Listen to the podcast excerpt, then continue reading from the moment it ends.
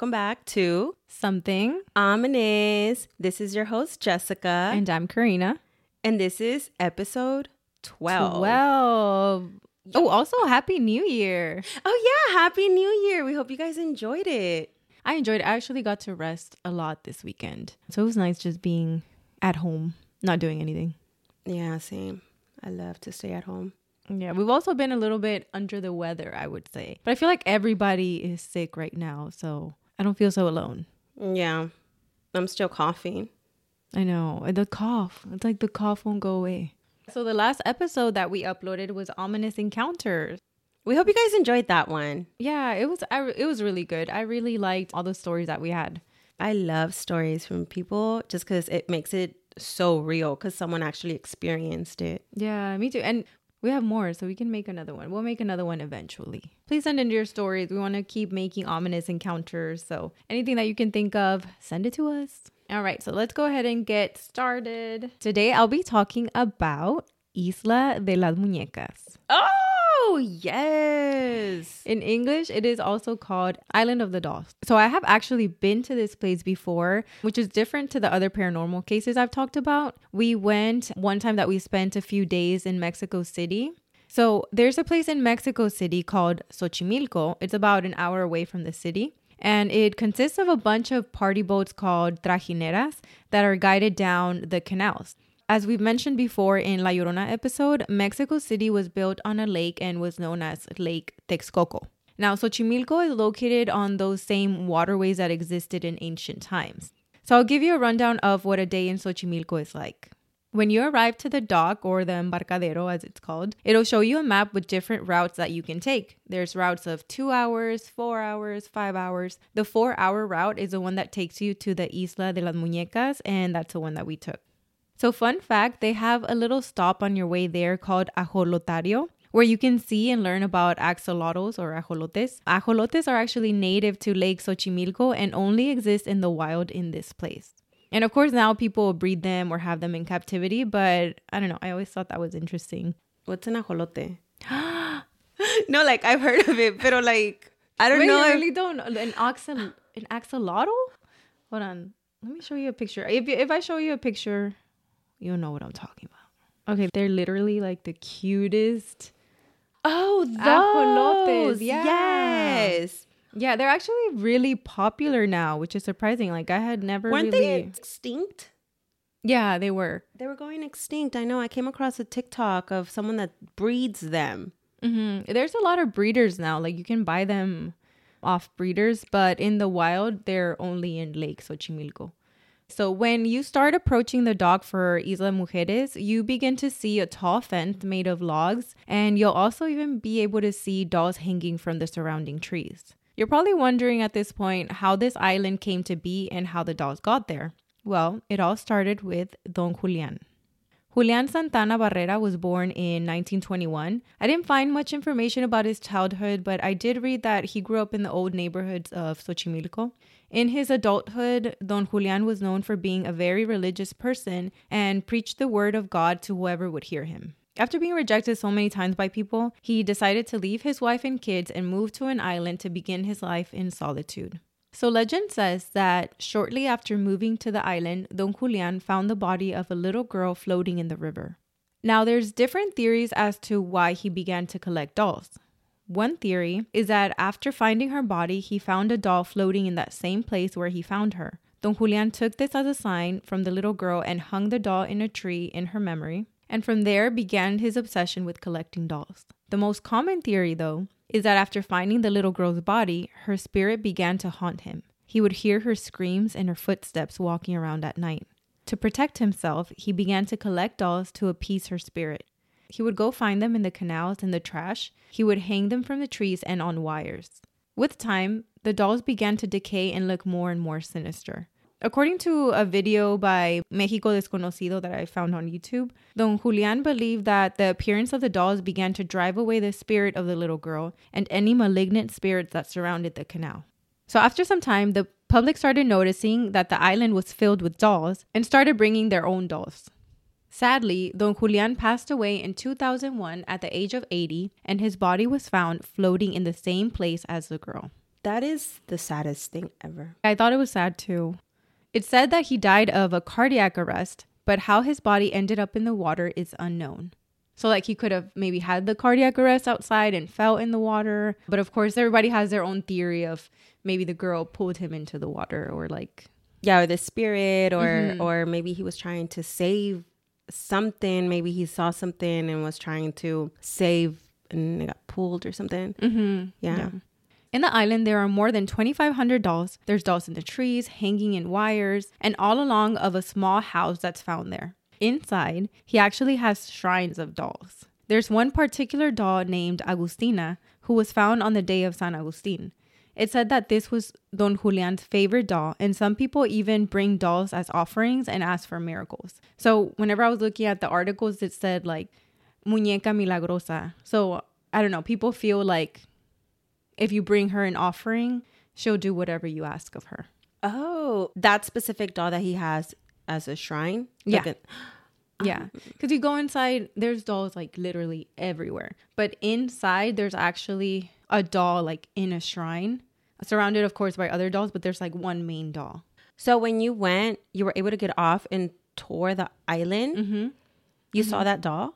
Yeah, yeah, we saw that doll. I think I have pictures of it. We can post um, some of the pictures that I took on our Instagram post. But yeah, yeah, I have pictures of that doll. I even took a picture of a sign of there's like some dolls and there's a sign that says contenido maldito.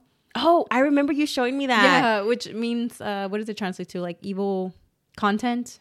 Yeah, pretty much. How did you feel while you were there? Did you feel like scared, nervous, or were there parts where you kind of felt a little uneasy and then parts where you're like, oh, it doesn't feel as heavy over here? I think it was really creepy at first, just seeing all the dolls and like walking around because they're like they're not cute. Like they have like some of them don't have arms, some of them don't have legs. Their Some eyes. of them, I've seen mhm. some pictures. Some of them are super rusty. Some of them like the eyes are white. So I think that was kind of creepy. Like the hair is all messed up. And then I think after a while, then you start feeling like you're in a museum almost. Like you're just like, mm-hmm. whoa, like look at that doll, look at that doll. And it was until we went inside that I think I felt more creeped out. When I saw like the shrine and everything, I was like, mm. okay, this is feeling like like icky. I don't know how to explain it. like Like they're giving- eerie, eerie. That's Yeah. a word. like they're giving it power. Yes, exactly. Like, yeah, like they're holding this doll in an altar. I don't know.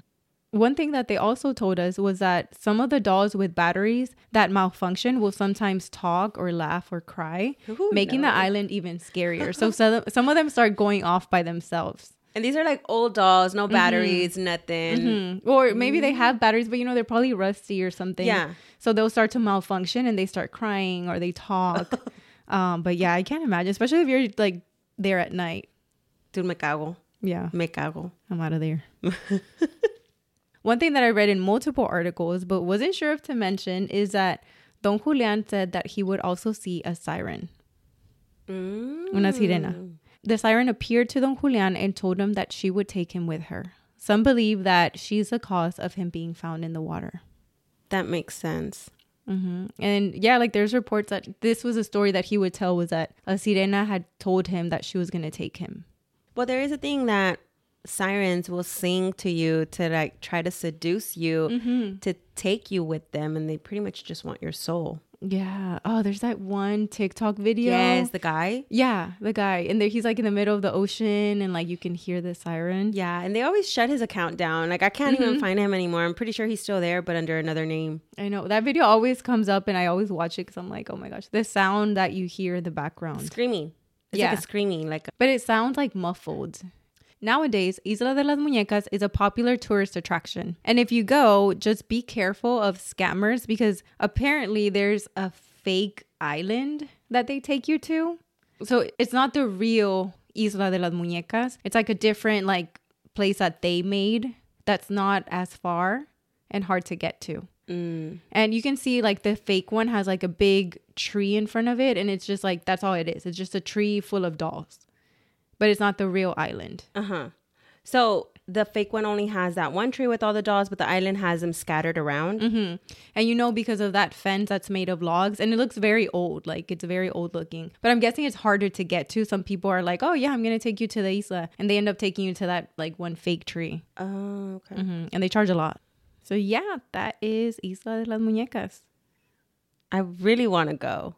Yeah, I would love to go again. One, Xochimilco was really fun. Uh-huh. And the time that we went, I don't know why, but my parents like made us go when they opened. Like literally we got there and they were cleaning the trajineras. We were like we were the only people there. Um so whenever we took off, but it was nice because whenever we took off, it was only our boat.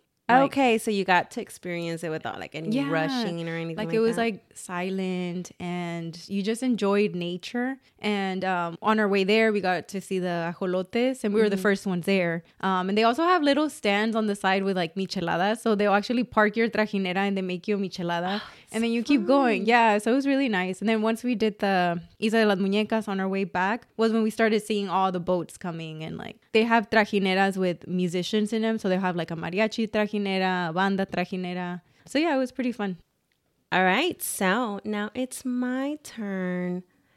Okay, Kari, for this one, I don't know why I feel so uncomfortable. What? I feel so uncomfortable. Why? Okay. okay, you're sleeping comfortably when all of a sudden you have this dream that makes you feel a little uncomfortable.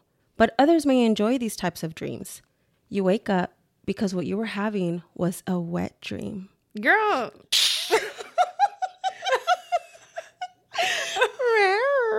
Rare. Well, this one was uncomfortable. Oh my God, I feel like I'm a 50 year old and I shouldn't talk about this. so red? oh, Lord. So I do want to start off by saying that this section is rated R because I'm covering the sex demons or spiritual spouses known as succubus and incubus. yeah. There will be mentions of sexual contact and sexual assault, so listeners' discretion is advised. So these demons visit you in your dreams, but some say they felt them while being awake. So just on a regular walk down the store, the mall, even around the house, they feel touched by these demons. A succubus or succubi is a female demon popularized in religious folklore and mythology. The succubus demon was believed to be sexual in nature. They say she takes the form of an attractive female appearing to men in dreams or in the physical world to seduce them, steal their energy, and in some cases, kill them. I don't know why I sound so excited about that. So yes, she is described to be a sexual and seductive in nature. And if you Google succubus, you'll see drawings of a beautiful curvy demon, and some have long wavy hair with horns. She's definitely viewed as a sex symbol, but they weren't always this sexy in looks or mm-hmm. viewed this way at all. So through medieval times, a succubi was hideous and she was described to be deformed, smaller than average people, and instead of walking, they would stoop and crawl. They described their feet to be like raptors, their face like a gargoyle, and their fingers like ragged claws. So, like, the bottom is a dinosaur, the face a gargoyle, and the claws like, I don't know, crabs. Mm-hmm. Today's succubi is charismatic and has a seductive power to match their look. They can tease men with only words if they wanted to, but also use their body. They can be very dominant and vengeful if they feel betrayed by the man, but they take pride in their ability to manipulate and tease the men they take control. In medieval times, their personality was ugly just like their looks. So they say that they were sneaky, controlling, and malicious. They could care less if a man was pleased or not, as long as they were pleased, because their purpose was to gain life force and have children. So they didn't give a fuck if the man was pleased or not. And they were like, I don't know, I'm gonna get mine and I'm gonna have a child or take your life or whatever. So they could have a child. So this was weird. Okay. So this is weird. So what it says is that what the succubi does once it takes control of the man that they seduce, the way that they do it is like, oh my god, I'm like a 35 year old over here feeling all like, oh my god. Takes the, you know, when the man does his thing, Okay. she holds it, and then she goes to the incubus and puts it in the incubus. So it's kind of like the opposite. So they're able to mate together, the succubi and the incubus. Okay. It was kind of confusing the way that they said that they they can have kids or children or offsprings. Are you familiar with Lilith? No. So I am not too familiar with Lilith, but I have heard of Lilith. I came across her was more as her being a symbol of female power. But while doing the research, I read that Lilith is referenced in the Bible as a night demon. And some also know her as Adam's first wife after Eve. I haven't fully like read the Bible or like done much research on it, but through the research, I saw that these sex demons were mentioned in the Bible, and in Christianity, they're known as spiritual spouses. In Genesis 6, spiritual entities came to earth and they had physical relationships with human women and had offsprings known as Nephilim. And Nephilims are a group of mysterious beings or people of unusually large size and strength, so giants. Oh. Yeah, so this is where it was kind of confusing to me. Like, I guess when the succubus and incubus get together, they have these giants.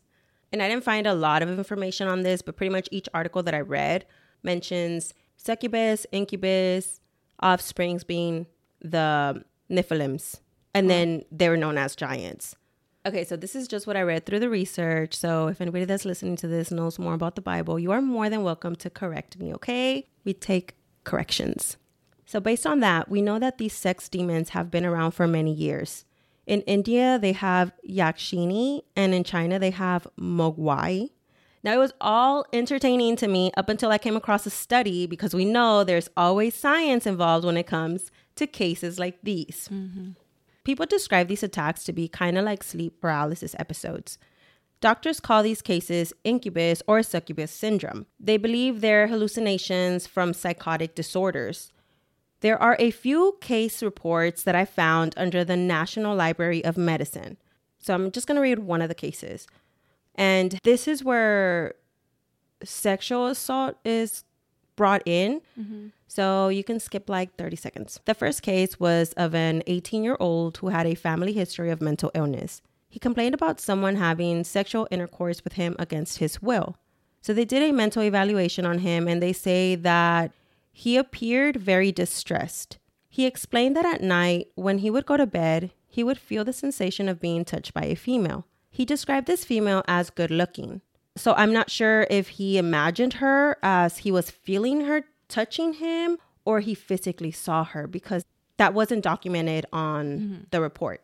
But he said that he started to feel his private area being touched. He didn't want to experience this because it happened against his will. He felt very guilty every time he experienced this. I mean, like, he was pretty much, you know, by an unknown female. And he was fully convinced that he was having this experience because he could physically feel someone touching him. There were times he'd get up from his sleep distressed and fearful. He had a strong belief that it was a witch. He was diagnosed with schizophrenia and given medication, which seemed to help his succubus encounters.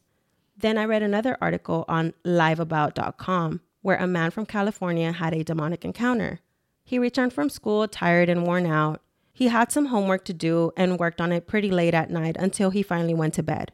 He falls asleep immediately. Then he starts having this dream of an evil being trying to get into his home and into his room. And as soon as this evil thing breaks in, he jolts from his sleep, waking up with fear and a heavy ringing sound in his ear. He said he felt the demon on the wall behind his head holding his body down.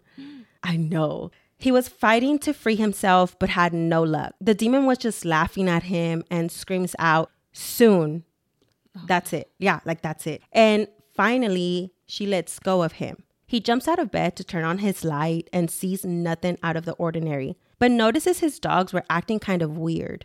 They kept barking and jumping at the door. And he goes to the restroom and says that he's startled by his reflection in the mirror because his eyes were bloodshot red. So I don't know how, but because of that, he knew that he had been visited by a succubus demon. He hasn't been visited since, and his encounter wasn't as sexual as the previous one. There's also no evidence of mental illness. So, could this just be a plain sleep paralysis, or was it the feeling that he had? Because there wasn't much description to it, but he says that it was a succubus. So I don't know if like it's maybe how he felt and he just didn't describe it. Their encounters were pretty similar to sleep paralysis.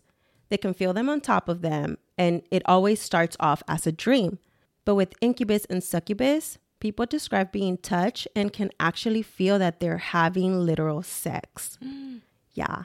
Now, don't think that only the men get pleasured or attacked by these demons. We women also have our own sex demon known as the incubus. I just love how he said we women. I'm like, He is the male sex demon that attacks women during the night. They also drain women's energy. And okay, before I go on with the story, Of course they do. men. Okay, so quick side note. You know how I described succubus and how she was like sexy and curvy and mm-hmm. all this crap? When I Google incubus, it's an ugly little demon. I'm like, what the hell? Why do we get the ugly part? I know. I Googled like incubus and they're just ugly, demonic. There's nothing recent. Nowhere do they describe how the incubus looks, but there's descriptions of the succubus everywhere. Well, I feel like women are also more sexualized. Yeah, that is true. So. Yeah, you're right. Fuckers. Okay, so I'm going to go on and read an encounter that was posted back in 2010 on trueghosttales.com. It's from a 20 year old woman, so I'll be reading it from her perspective. She says, This began over a year ago. I have never known much of succubus incubi until I experienced what I believe to be an encounter. I'm a 20 year old female and I am a junior in college. So I no longer live at home, but in my own apartment, which I have lived in for two years now. My ordeal started when I was asleep. In my dream, there was a man. I'm not sure what he looked like because it was so long ago, but we were having sex. It was, I guess, a typical dream that everyone has at one point in their lives. I had a boyfriend at the time, mind you, and we were sexually active. I woken out of this particular dream to what felt like I was still having sex, as in I could feel its hands all over me. I was unable to move or cry out. The feeling of its hands were warm instead of cold, and it felt as if someone was really there. I remember feeling startled at first, but it only lasted a few minutes and then it was completely over. I had come to the conclusion that I was simply dreaming and I only believed it to be happening. My reasoning for it being that at the time, one of my dogs had been in bed with me, and from what I have read and heard, animals, mostly dogs and cats, are able to see ghosts, demons, and had there actually been one, my dog would have acted. Being that she, in real life, is very protective over me and would never hesitate to attack anything that came near me. She goes so far as to attack people that just try to shake my hand or even so much as laid one finger on me. After that day, I did not have any encounters for over a year until recently. About a month ago, I had awoken out of my sleep to the feeling of something pressing against me. It felt as if someone, a human, possibly a man, was pressing down on the covers above me, perhaps like an embrace. At first, I kept pushing what felt like its arms away.